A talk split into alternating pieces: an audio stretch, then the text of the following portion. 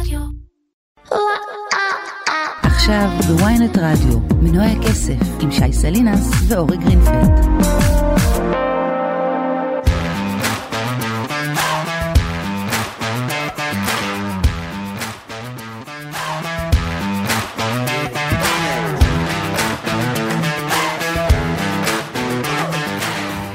המסחר בשוקי ההון בעולם מושפע בדרך כלל ממספר אירועים מקרו-כלכליים. האירועים האלה מתפרסמים מדי חודש או רבעון. האירועים האלה יכולים להיות דוחות כספיים של חברות ענק, פרסומים שונים כמו נתוני תעסוקה, אינפלציה והחלטות ריבית. אבל פעם בכמה זמן יש שבוע בכלכלה העולמית בו כל האירועים האלו מתפרסמים ממש בטווח זמן קצר. וזה השבוע הזה, הנוכחי. ב5 ימים בלבד מתרכזים השבוע דוחות כספיים של מטא, של גוגל, של אמזון, של אפל. בנוסף לכך, הבנקים המרכזיים הגדולים בעולם, בארצות הברית, בבריטניה ובאירופה, היו להם החלטות ריבית. ואם זה עוד לא מספיק, גם יש את נתוני התעסוקה בארצות הברית שכמעט כל העולם עוקב אחריהם. ואם יש שבוע כלשהו שעשוי לקבוע את כיוון השווקים, זה בדיוק השבוע הזה. השבוע של סוף ינואר ותחילת פברואר. ועל כך אנחנו נדבר היום בפרק נוסף של פודקאסט מנועי הכסף של כלכליסט, עם הכלכלן והאסטרטג הראשי של פסגות אורי גרינפלד. אהלן אורי. אהלן שי. ואנחנו נדבר, נחלק את השעה הזאת לכמה חלקים. בהתחלה נדבר באמת על ההחלטות ריבית שהיו אתמול בארצות הברית, היום באנגליה ובאירופה, ובחלק השני נדבר על משהו שלא עשינו הרבה זמן, על דוחות של חברה אחת, אבל מעניינת, פייסבוק. מטא. מטא, סליחה, לא פייסבוק, מטא. אני גם עדיין בפייסבוק, זה קשה להתרגל. כן. חברה שמייצגת, ונדבר על זה, אני חושב, כל מה שקורה בענף הזה של הטכנולוגיה, ומה שהוא עבר ב3 שנים האחרונות.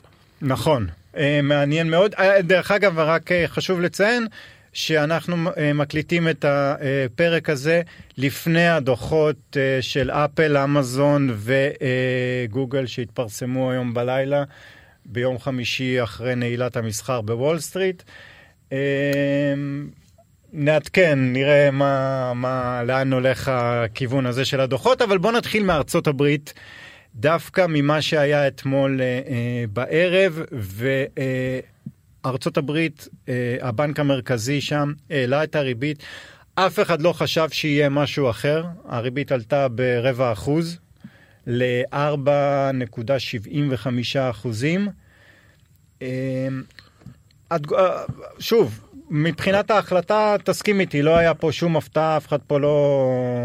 כן, שום הפתעה, ועדיין השוק הגיב מאוד מאוד בחיוב. אגב, אמרת השבוע שקובע אולי במידה מסוימת לאן השווקים הולכים, אז בינתיים לפי התגובות לפד, לבנק המרכזי האנגלי, לבנק המרכזי האירופי, הכיוון נראה טוב.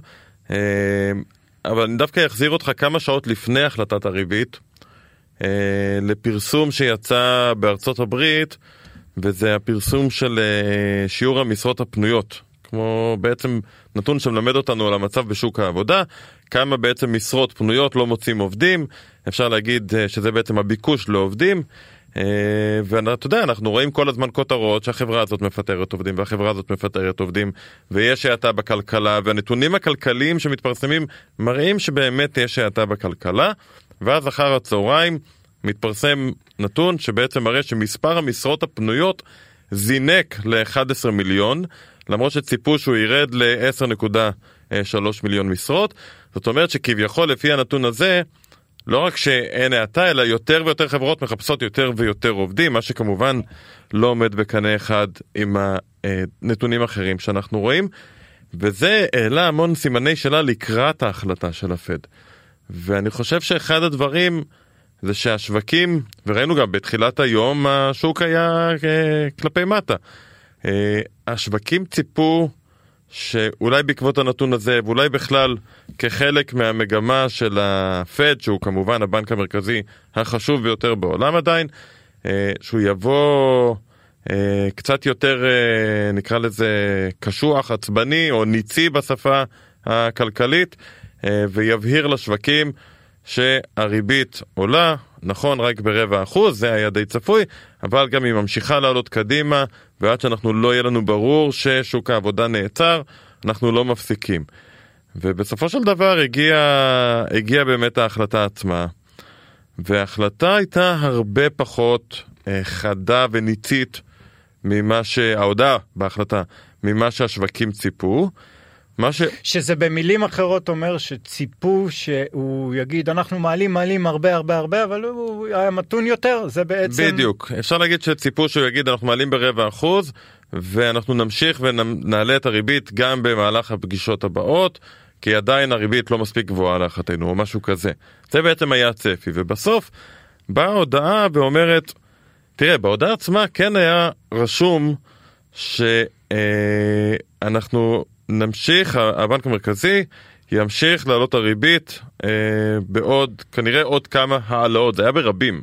אז כביכול אתה אומר, אוקיי, אז הוא די ענה על זה, אבל הטון היה הרבה יותר מתון, בעיקר בכל מה שקשור להתייחסות לאינפלציה בהודעה עצמה, ובעיקר אחרי זה, במסיבת העיתונאים עם פאוול, הם הזכירו עוד פעם ועוד פעם, את זה שיש סימנים טובים מכיוון האינפלציה, שהאינפלציה מראה תהליך של ירידה, שהם מצפים שנמשיך לראות את האינפלציה יורדת, הם מצפים להיעתה בסביבה הכלכלית שתוביל גם לירידה באינפלציה שמגיעה משוק העבודה.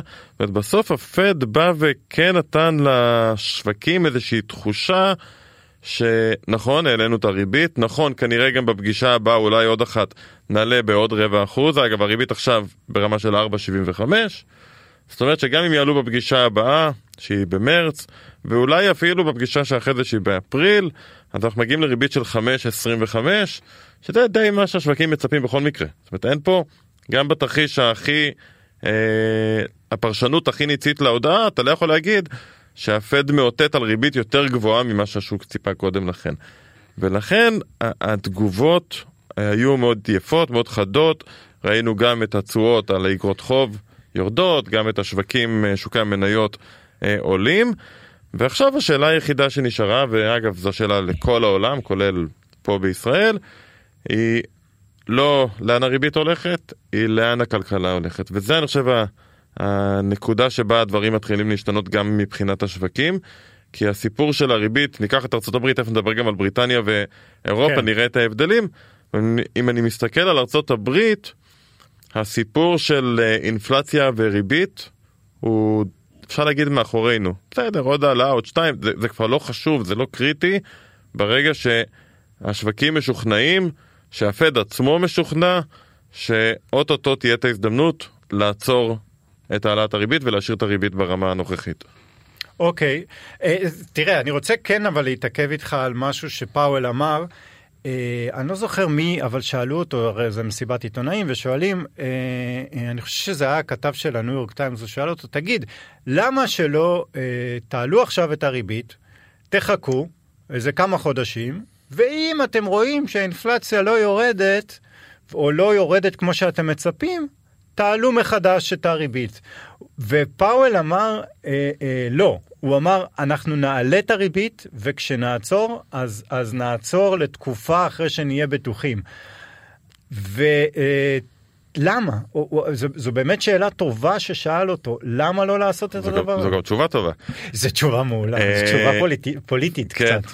תראה, אני חושב שהסיבה שהתפיסה היום של הבנקים המרכזיים, היא מה שהם קוראים front loading, לעלות מהר, לחתוך את האינפלציה, גם במחיר של כניסה למיתון. הסיבה היא פשוט הטראומה מהפעם האחרונה שראינו תהליך אינפלציוני כל כך חזק, שזה היה בעצם שנות ה-70 וה-80, כי אז עשו את אותה טעות. אז בעצם העלו את הריבית, עצרו, חיכו לראות מה קורה, האינפלציה לא ממש ירדה, וזה ייצר בעצם ציפיות להמשך עלייה של האינפלציה, וכשהציפיות עולות, אז נהיה לך יותר ויותר קשה להתחיל לרדוף אחרי האינפלציה.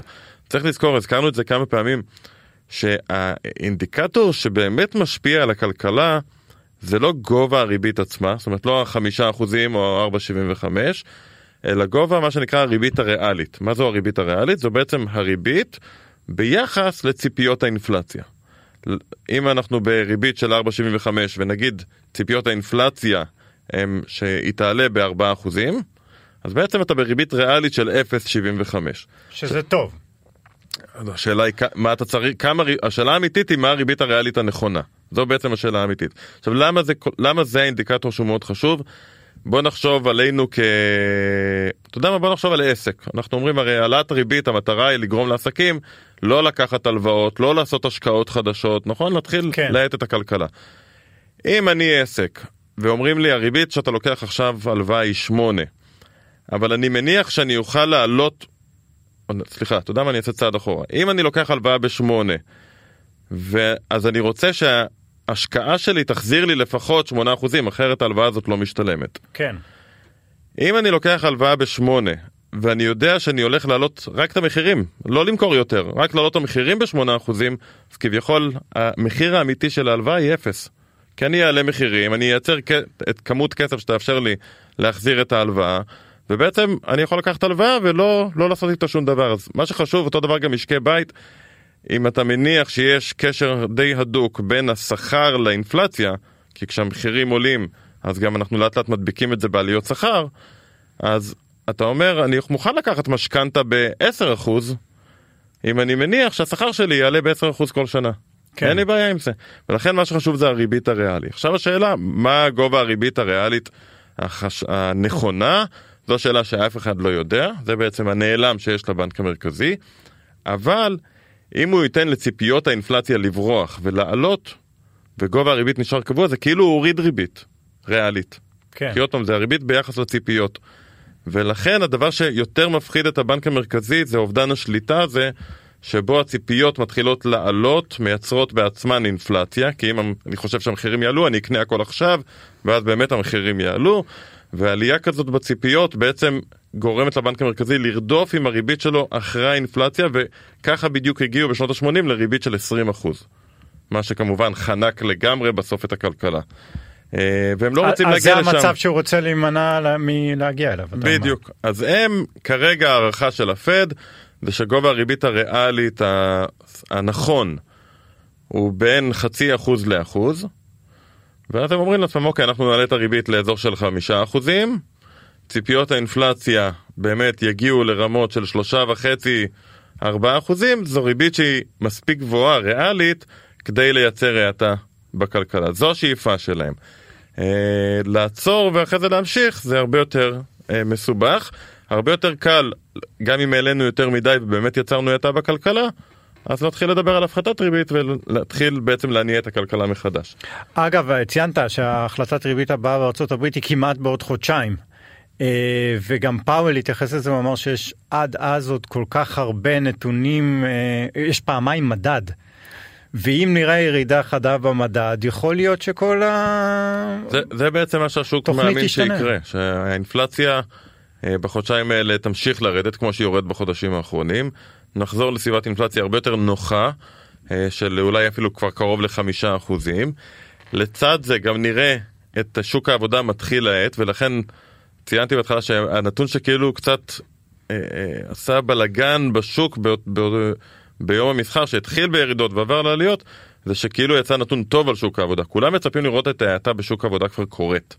כי חברות מדווחות שהן במצב פחות טוב, ומתחילים לצמצם את כוח האדם, אז מצפים לראות את זה בא לידי ביטוי בנתונים, ואם זה יבוא לידי ביטוי בנתונים, אז באמת הפד ירגיש בנוח, אולי לעלות הריבית ולהגיד, זהו, זאת העלאת הריבית האחרונה שלנו לסבב הזה, וזו הסיבה בעצם שראינו את השווקים סך הכל מגיבים בצורה חיובית מאוד. אז נדבר קצת מה קרה באנגליה ובאירופה, בטווח של שעה, שעה וחצי, גם הבנק המרכזי באנגליה וגם הבנק המרכזי באירופה, ה-ECB, העלו את הריבית בשיעור זה, ב0.5%, הריבית באנגליה על 4%, הריבית באירופה על 2.5%, עוד לפני השידור הסברת לי יש 2.5%, יש 3%. תלוי על איזה ריבית מסתכלים. כן, אבל האפקט הוא אותו אפקט, כמו שאמרנו, אבל שוב, בוא נבדיל בין האווירה היחסית אופטימית שיש בארצות הברית, לבין מה שקורה באנגליה ובאירופה. אי אפשר להגיד שגם אופטימיות, אבל קצת פחות. הקטע היפה הוא שהתגובה לכל אחת מההחלטות בשוק הייתה חיובית. זאת אומרת, כל אחת מההחלטות כן הפתיע, אפשר לומר, את השווקים לחיוב, ואם אני צריך לשים את שלושת ההחלטות על איזשהו ספקטרום בין הניציות לעומת היוניות, יוניות זאת אומרת כמו הפד שאומר, נותן תחושה של הנה אוטוטו זה נגמר, לעומת הניציות של אנחנו ממשיכים לעלות הריבית ולהילחם באינפלציה ואנחנו נורא עקשנים, אז הספקטרום יראה באמת הפד בצד המתון יותר, באמצע הבנק האנגלי, ובצד הניצי יותר הבנק המרכזי האירופי, אבל כולם הפתיעו סך הכל לחיוב. הבנק המרכזי האנגלי מעלה ב0.5%, עוד פעם זה 0.5%, זה לא עוד פעם מעטים לרבע כמו שראינו בארצות הברית, הם עדיין בקצב של 0.5%, אבל הם אומרים שני דברים מעניינים, הם אומרים קודם כל, הציפיות שלנו למיתון מאוד מאוד התמתנו, הם לפני 3 חודשים הם פחדו שהכלכלה הבריטית הולכת למיתון מאוד כבד ומאוד עמוק, בעיקר בגלל נושא מחירי האנרגיה שמאז ירדו, אז הם חושבים שהמיתון יהיה הרבה יותר קל ממה שהם חשבו קודם לכן, אבל הם מאמינים שהאינפלציה ממשיכה להיות עקשנית, היא תרד, אבל היא תרד רק לכיוון של 4% בסוף השנה. 4% זו עדיין אינפלציה גבוהה, ולכן הם ממשיכים להעלות את הריבית, ומה הם לא אמרו? הם לא אמרו מה קדימה, וזה מה שהשוק מאוד אהב. הם לא מציינים שהריבית תמשיך לעלות, הם אומרים אנחנו נמשיך לעקוב אחרי האינדיקציות לאינפלציה, לשוק העבודה, לשכר וכן הלאה. אם יהיו עדויות שהלחצים האינפלציוניים עדיין עקשנים, אז נצטרך להמשיך להעלות את הריבית, ואם לא, אז לא.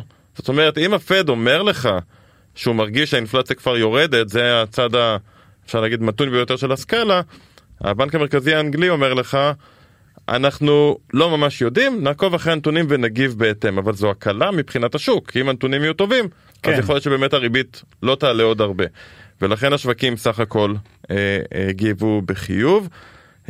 אגב, כן. לפני שעוברים לבנק האירופי, בהודעה של הבנק האנגלי, היה חלק שהוא לא קשור בכלל לכל מה שאנחנו מדברים בשוטף, ופחות משפיע על השווקים, אבל זה היה סופר מעניין, מי שקצת מתעניין יותר בתמונת מקרו, ככה מ-30,000 רגל, הבנק המרכזי האנגלי מדבר על זה, שפוטנציאל הצמיחה של בריטניה, ירד באופן משמעותי, בגלל שני שינויים מבניים, ירידה בעצם בכמה עובדים חדשים נכנסים לשוק העבודה, וירידה בפריון של העובדים. שזה בגדול שני האירועים האלו הם תוצאה של תהליך אחד שנקרא ברקסיט, כן. והם מורידים את פוטנציאל הצמיחה. פוטנציאל הצמיחה זה כאילו מה הצמיחה הממוצעת לאורך זמן.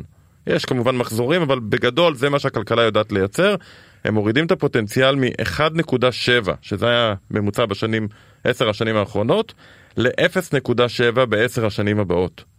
אתם באים ואומרים פה אמירה מאוד כואבת לכלכלה הבריטית. כי זה יותר קשה לאזרחים לעבור ולצאת כן, כן. יש מכסים ויש הרבה רעש גם סביב הגבול של אירלנד, ואין לך את העובדים האירופים הזולים יחסית שמאפשרים לך בעצם לייצר בפריון גבוה. אתה משלם מעט ומייצר הרבה.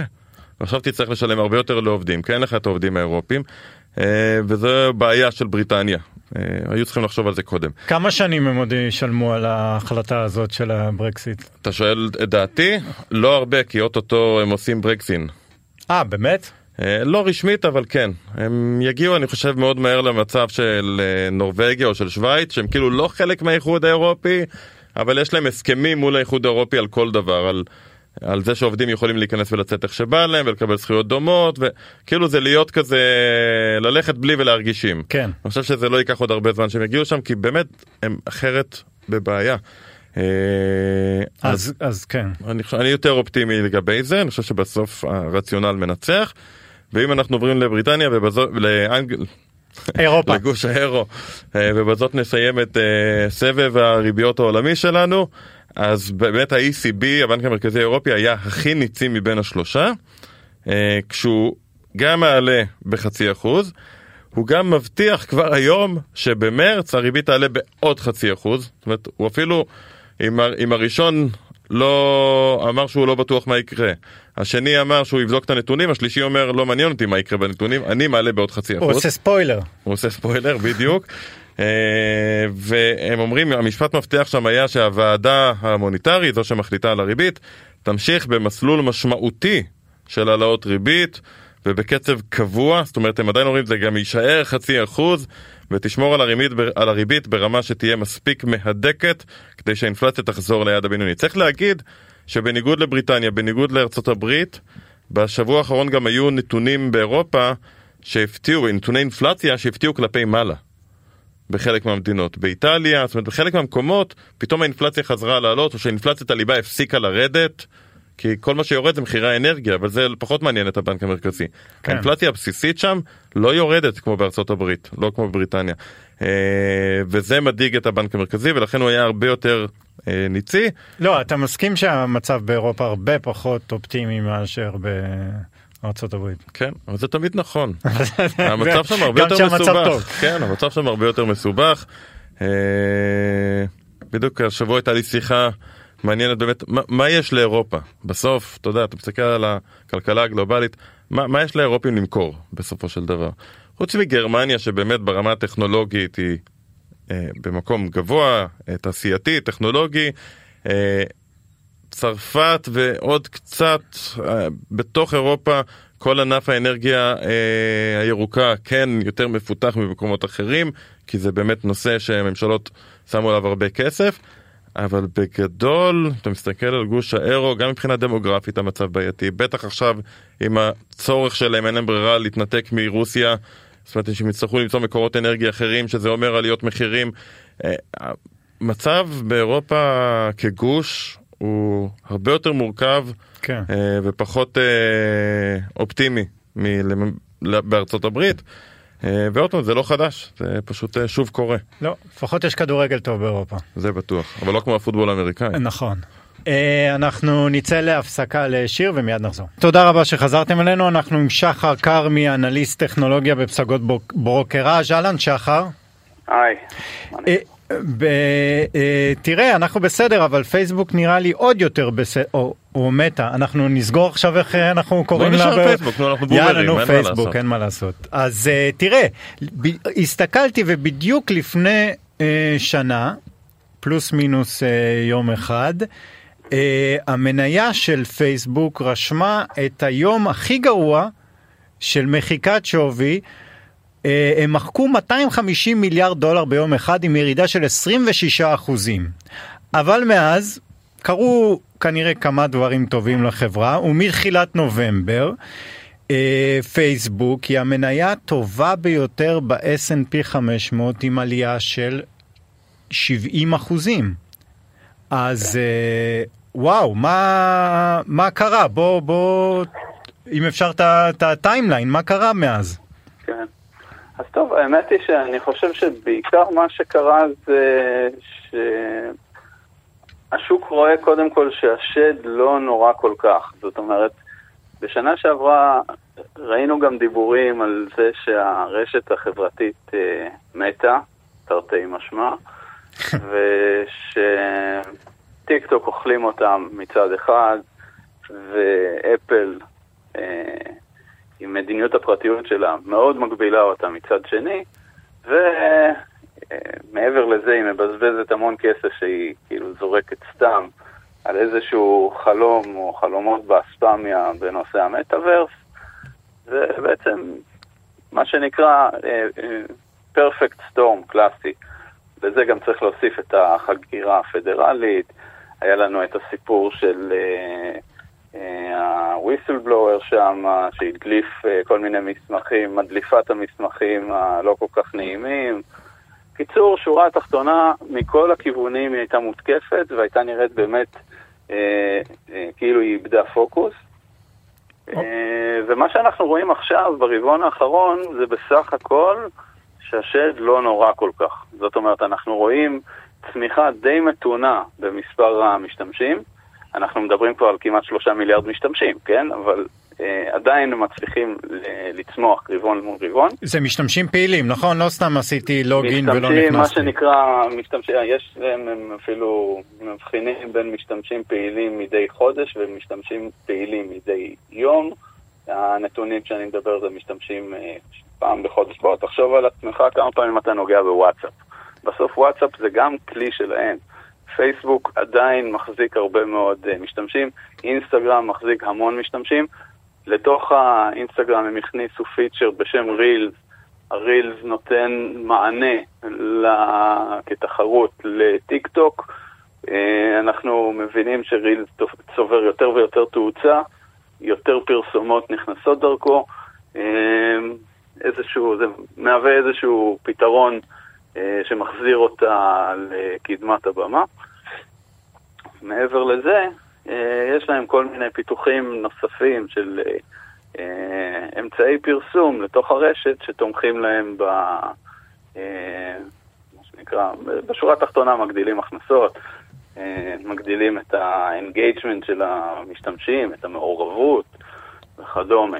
מה שיפה שחר שאנחנו רואים שבסוף מטה, פייסבוק, היא נשארת חברה מבוססת פרסומות ועם הפלטפורמות הגדולות, אפשר לקרוא לה אפילו סוג של פרת מזומנים, ולא חברה שהולכת להרפתקאות. הם ניסו בזמנו, כשהיה את ההייפ של המטבעות של הקריפטו, אז ניסו לעשות, איך מקראו לזה, אגורה, את השוק הזה בתוך, עם המטבע הספציפי של פייסבוק, וזה נפל, ליברה, סליחה, נכון. וכל הנושא של המטאברס ששנה שעברה היה הסיפור, גם זה קצת ירד מהבאז. אז בוא נגיד רגע משהו, כמה מילים בכל זאת על המטאברס, והאמת היא גם באופן כללי על פייסבוק ועל הסושל. אני חושב שבסופו של דבר יש סיכון מאוד גדול לחברת טכנולוגיה שנשארת במקום וממשיכה להיצמד לאותו המודל הקלאסי שבו היא פועלת, בסדר? כי בסופו של יום יבוא מישהו ויעיף אותך מההגמוניה שלך.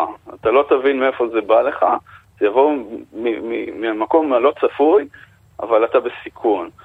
והדרך להתמודד עם זה, זה בכל זאת לנסות וליצור פיבוטים ולצאת למקומות חדשים שלא היית בהם. גם על חשבון זה שתיקשל מדי פעם, או אפילו ברוב הפעמים.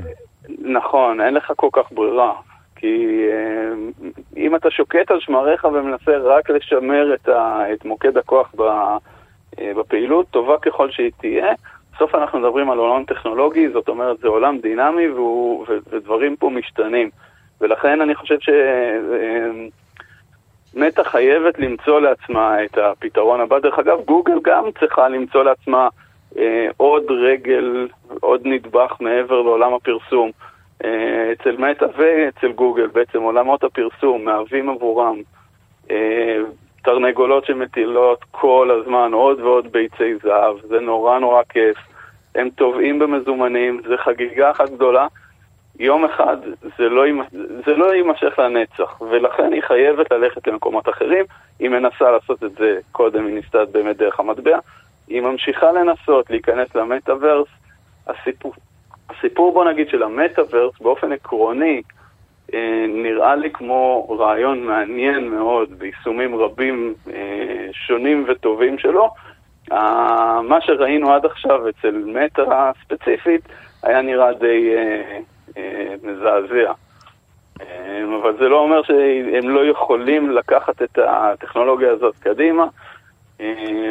יש להם את מה שנקרא קווסט, המכשירי ה-Augmented Reality וה-Virtual Reality שלהם יותר נכון. הם שמים עליהם עדיין דגש, הם עדיין ממשיכים להשקיע בהם לא מעט כסף, אבל מה שמאוד מצא חן בעיני המשקיעים זה שהם הודיעו שהם שמים קצת פחות. מורידים את הרגל מהגז, מגדילים את התזרים לבעלי מניות.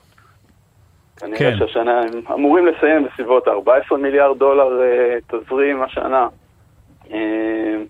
הקטנה גם של האופקס, גם של הקאפקס, גם בעצם הוצאות תפעול, גם השקעות עוניות. השוק מאוד אוהב את זה. אורי, אבל הם הודיעו במקביל לפרסום דוחות על הודעה מאוד מעניינת על בייבק, על קנייה חוזרת של מניות ב$40 מיליארד. מה? דבר ראשון, למה? אוקיי. מה שהם הודיעו זה בעצם על תוכנית בייבק, לשנה הקרובה. צריך להגיד, הם עושים את זה כל הזמן, גם ב-2022, הם בעצמם אמרו אתמול שהם קנו מניות, החברה קנתה מניות של עצמה בשווי של $28 מיליארד, ב-22, והם בעצם הגדילו את התוכנית קדימה ל$40 מיליארד. הרעיון פה, יש פה שני דברים. דבר אחד זה בעצם כשהחברה קונה מניות של עצמה, אז אם יש לו עודפי מזומנים, אז בעצם מקטינה, אפשר להגיד, את מספר המניות, והופכת להיות פחות תלויה בציבור. דבר שני זה בעצם הבעת אמון של החברה קדימה, ובעיני המשקיעים זה דבר נהדר, כי אם אתה יודע שפייסבוק מתכוונת לקנות מניות מטא של עצמה בשנה הקרובה בסכום כל כך גדול, אז בעצם המחיר יכול להיות יותר גבוה. זה כאילו בא בגורם ביקוש מאוד גדול לשוק, ואומר לך, אני מתכוון לקנות מניות של החברה הזו, שאתה מחזיק, אז אתה תהיה מוכן למכור לו, אבל במחיר יותר גבוה. הביקוש עלה, המחיר עלה, ראינו באמת הזינוק. אז בייבק זה דבר שחברות עושות כל הזמן.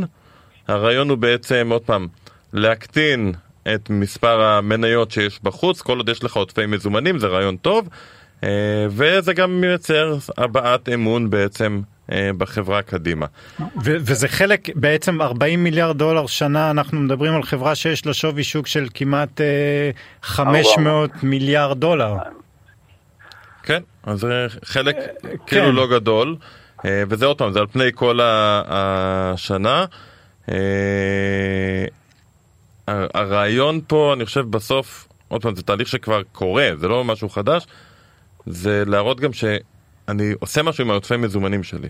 אם אתה מייצר המון מזומנים, אז אתה יכול לקחת כסף ולייצר השקעות חדשות קדימה. למשל, אם יש לך כסף ואתה רוצה לייצר מוצר טכנולוגי חדש, אז אתה בונה איזה מחלקות חדשות, כמו מטאברס. בדיוק, אז אתה צריך את ההון, ואתה צריך את ההון האנושי, שזה בחברות טכנולוגיה הסיפור הגדול. זה מה שראינו ב-21 בעיקר.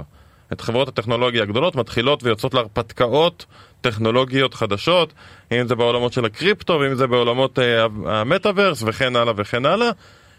ואז אפשר לשרוף את הכסף שיש לי את המזומנים בקופה, על איזשהו חלום קדימה, שאולי בעוד איקס שנים יתממש וייצר רווחים גבוהים.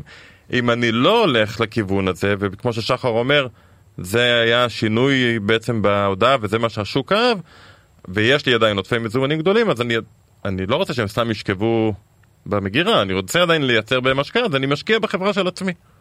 זה בעצם הרעיון של הבייבק.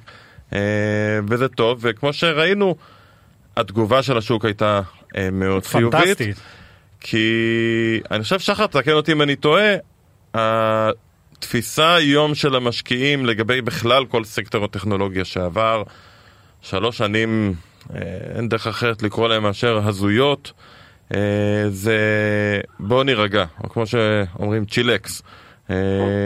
היה לנו שנים של צמיחה מטורפת, ריב גלובלי על כוח אדם, עד לכדי שהגענו למצב שעושים בארץ נדרת מערכונים על הסיפור הזה שבוע אחרי שבוע,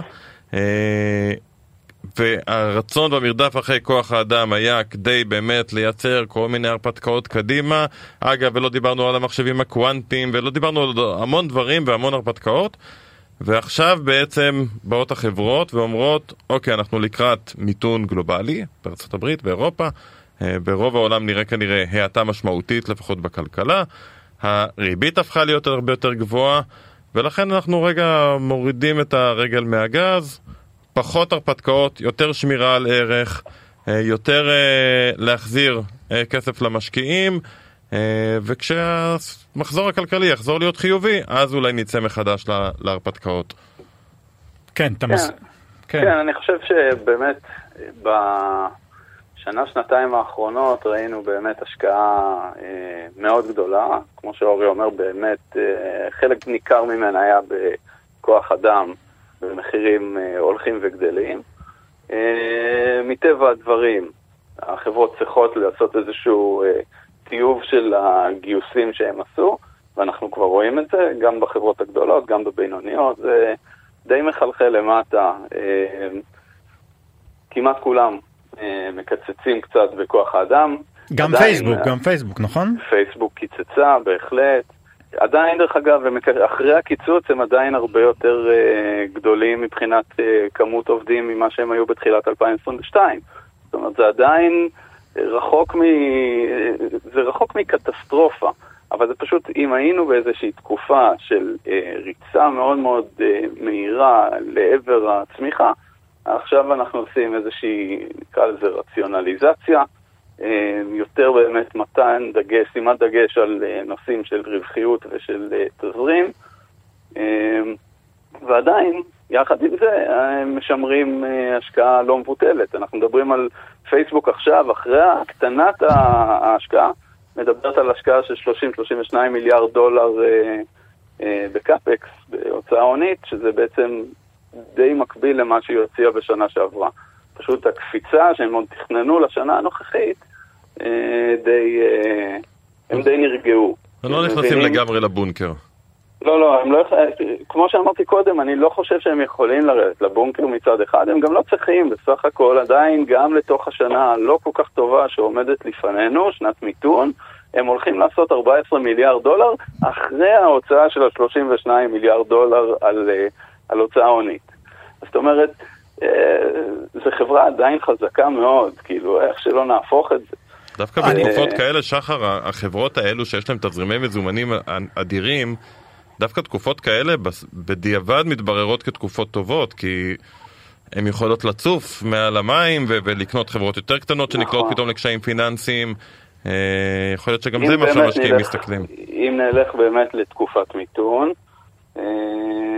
ונראה חברות שנכנסות לקשיים, סביר להניח שיהיו הרבה מאוד מיזוגים בתעשיות שלי, בעולמות הטכנולוגיה, ספציפית בתוכנה, בסייבר סקיוריטי, כל הזמן רואים את זה, כל הזמן נרכשות חברות, וכן, הדולרים של החברות התזרימיות הופכים להיות הרבה יותר משמעותיים בתקופות מהסוג הזה. אני חייב לשאול את שניכם, מחשבה שעברה לי בראש, הרי כל החברות, כמעט כל החברות הגדולות, דיווחו על פיטורים, ועל פיטורים של אלפי עובדים, והחברות הגדולות, אמזון, זה 10,000 עובדים, וגם גוגל וגם פייסבוק. יכול להיות שהם קפצו טיפה מהר מדי לקלף הזה של לפטר עובדים. הרי אנחנו מדברים עכשיו על מניות שעולות מתחילת השנה. אתה יודע, יכול להיות שהכל ישתבש וכל נסדק יצנח מעכשיו והלאה, אבל יכול להיות שגם לא. אנחנו יודעים כמה קשה זה לגייס עובדים, במיוחד בחברות טכנולוגיות. רק ההכשרה לוקחת חצי שנה. יכול להיות, אתה יודע, מזומן יש להם, זה לא שלא יהיה להם כסף לשלם שכר. לא קפצו מהר מדי? דבר שחר. אז אני חושב שפשוט אנחנו מדברים על חברות שגייסו כל כך הרבה כוח אדם בשלוש שנים האחרונות, שבהגדרה אתה אוסף עשרות אלפי מהנדסים, חלק מהם פחות טובים, ואז אם יש לך הזדמנות מהסוג הזה שאתה גולש למשבר ואתה לא מנצל אותה לטייב את כוח האדם, אז אתה חוטא לעבודה שלך. שוב, אנחנו מדברים על חברות שגם כרגע אחרי הקיצוצים הגדולים, כל אחד מהם קיצץ סדרי גודל של 5-6%, אמזון פחות, אבל גוגל, מייקרוסופט קיצצו 5-6%, ועדיין אנחנו מדברים על גידול נטו ביחס לאיפה שהם היו רק לפני שנה. זאת אומרת, זה נראה לי כמו מהלך טבעי. רצו מהר מדי, לוקחים קצת אוויר, מנצלים את המשבר. כן, יש פה גם, אתה יודע, עכשיו בסוף גם הצד המכוער, אפשר לקרוא לזה, של העולם הקואופרטיבי, של הקפיטליזם הזה שאנחנו חיים בו, זה ש... אמרת שהמניות עולות, חלק מהסיבה שהמניות עולות זה כי החברות באות ובעצם נותנות למשקיעים את מה שהם מחפשים, וזה תוכנית קיצוצים. תוכנית קיצוצים זה אומר עלייה ברווח, גם אם יש פחות עלייה בהכנסות, אז בוא נוריד את ההוצאות, וזה חלק מהסיבות שבאמת המניות עולות, כי חברות הולכות לשם, כל עוד זה לא נעשה חד מדי ומעוטט על באמת בעיה בחברה. דבר שני, אני חושב שהוא מאוד מאוד חשוב, בטח שאתה מדבר על החברות הגדולות, על הפייסבוק ואמזון וגוגל, כשיבוא המחזור החדש, אני חושב שהחברות האלה די בטוחות ביכולות שלהן עדיין לגייס את העובדים הטובים. בסוף מי שטוב ירצה לעבוד בגוגל ובפייסבוק ובאמזון ובמקומות האלו, ולכן אני מניח שכן, אתה צודק, מתחיל מחזור חדש, זה עדיין עולה כסף לגייס מישהו טוב, אבל להם יש, אז יותר קל להם. ועוד פעם, זה נכון, אני חושב, רק לגדולות ביותר, פחות לחברות בינוניות, אבל ככה בסוף כן, זה עובד, זה מה שנקרא מחזיקי המניות קובעים את הטון. אגב, אנחנו קצת גולשים, אבל אינטל עשתה מהלך שונה, היא במקום, כנראה, אני לא יודע באמת. לא במקום, בנוסף, כן, אבל אוקיי, אז במקום פיטורים נוספים, הם החליטו לקצת שכר, שזה גם בעצם להרגיע את בעלי המניות, יכול להיות שהם עשו את השיקול הזה. כן, אם אתה מקצת שכר, בטח בהסתכלות קדימה, אחרי העליות שכר שראינו בשנתיים האחרונות, זה עוד איזשהו איתות של אנחנו חוזרים לשפיות, ואם אנחנו יודעים שצד ההכנסות הולך מעט להיפגע כי העולם במיתון, אז מה שאנחנו עושים עכשיו זה דואגים לצד ההוצאות, וזה מהלך עניינים רגיל בדרך כלל בתקופות כאלה, בחלק הזה של המחזור הכלכלי, ומי שיכול לעשות את זה בלי לפגוע יותר מדי בפעילות של החברה, יוצא בסוף מנצח מהסיפור הזה. אוקיי, שחר, תודה רבה שהצטרפת אלינו, נהנינו והשכלנו. אנחנו נצא להפסקה, אנחנו נצא להפסקה לפרומואים ומיד נחזור. עכשיו בוויינט רדיו, מנוע כסף עם שי סלינס ואורי גרינפלד. תודה רבה שחזרתם אלינו, אנחנו עם הפינה האחרונה, הדבר המוטרף שקרה השבוע ואולי לא שמתם אליו לב. אורי, בבקשה. אוקיי, אז אני אתחיל השבוע. הבאתי איזשהו סקר, אתה יודע, אנחנו מדברים בארץ, מדברים המון לנושא של חינוך פיננסי, וזה שזה חסר, ואנשים לא בדיוק יודעים איפה הם נמצאים וכן הלאה. מה זה ריביות, איך זה משפיע, כל הסיפור הזה אני לא אחזור עליו, הוא די מוכר פה בארץ. עשו בארצות הברית, ששם יש יותר חינוך פיננסי ממה שאנחנו מכירים פה בארץ, עשו איזשהו סקר עם 2,000 בעצם אנשים שענו על הסקר בכל רחבי ארצות הברית, ושאלו אותם כל מיני שאלות, והדבר המדהים ביותר שעלה בסקר, זה ש35%, כן? יותר משליש, מהאנשים בסקר אמרו שגם היום, אגב, זה אנשים, מה שנקרא אדולטס, כאילו אחרי קולג', גם היום, כשהם ענו על הסקר, ההורים שלהם משלמים לפחות אחד משלושת ההוצאות הגדולות שלהם כמשק בית. למשל, 19% בעצם השכר דירה עדיין משולם על ידי ההורים, עוד 19% ההוצאות בסופר, חשבונות חשמל, מים וכן הלאה. בגדול, התמונה של הדור הצעיר יותר לא נראית איי-איי-איי, אנחנו אומרים לפחות כל עוד ההורים בחיים. כן. אחרי זה כשהם יקבלו את ההון, התמונה תשתנה. 24% מהמילניאלס אומרים שההורים שלהם עדיין משלמים להם על שכר הדירה, וזו תמונה שאני חושב שבסוף מדאיגה מבחינת הכלכלה הגלובלית, הפוטנציאל, צמיחה שיש פה קדימה, הפער הזה שנוצר בין מה שהון מייצר לבין מה שהעבודה מייצרת, הוא פער נורא גדול, מדברים על זה כבר המון שנים בכלכלה העולמית, כן. מחקרים שנעשו, בסוף מי שצבר הון בעשורים עברו, וההון הזה מייצר לו היום תשואה יחסית גבוהה, הרבה יותר גבוהה ממה שהעבודה יכולה לייצר. זה פשוט הולך ומגדיל את הפערים, וכל מה שנשאר לחכות זה רק שההון יעבור דור. או שהדור הצעיר ירצה לעבוד. אבל הגידול בשכר, זו בדיוק הבעיה. כן. העלייה הממוצעת בשכר נמוכה יותר ממה שאתה מרוויח כן. על ההון שלך. כן. ואז מי שיש לו הון, גם אם הוא לא עובד, מצליח לייצר הרבה יותר כסף ממה שאתה מייצר, גם אם השכר שלך עולה ואתה טוב בעבודה, ואתה נשאר בעבודה, ואתה לא פורש, כמו שאנחנו רואים היום, לא מעט אנשים, הוא יוצא מהמשחק, ואלו פערים נורא גדולים, שהסקר הזה פשוט ממחיש עד כמה זה משמעותי, וכל הדבר היחיד שיפתור את זה, פשוט המעבר של ההון, כמובן שזה תהליך שהוא, ככל שלא תהיה איזו התפתחות טכנולוגית מאוד גדולה שתייצר עלייה בשכר וכן הלאה, בעצם על הפיצוי שלך כעובד, הפערים האלה רק ימשיכו לגדול. אוקיי, אני אקח אותך לפיליפינים, והאזרחים שם בצרות, כי מחיר, יש שם משבר בצל מאוד מאוד גדול. מחיר הבצל זינק שמה ל-13 דולרים לקילוגרם. וואו. כן. תעשה חישוב פה, אני מאמין שפי 10 בערך חישוב סנדלרים, משהו כזה. לפני שנה זה עלה $1. זה עולה יותר מקילו של, קילו בצל עולה יותר מקילו של אנטריקות בפיליפינים, והרבה יותר מהשכר היומי הממוצע. מדהים. כן, זה נהיה, ורשת בורגר קינג למשל הודיעה שהיא כבר לא משתמשת בבצל ההמבורגרים שלה, וזה לא כיף לאכול המבורגר בלי בצל. אבל קצת יותר ברצינות, כי הם ממש בבעיה שמה.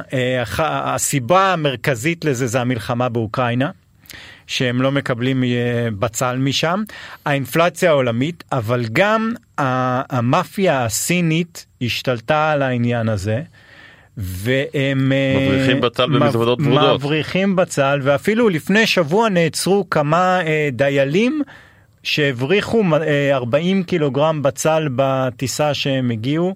את זה כלב רגיל מריח, אני חושב. צריך כלב מיוחד. נכון. טוב, אם אין בצל תאכלו קרשה, מה שנקרא. לגמרי. טוב, תודה רבה שהזנתם השבוע. תודה רבה לעורך שלנו דביר חזן ולטכנאי סתיו בצללי. נשתמע בשבוע הבא.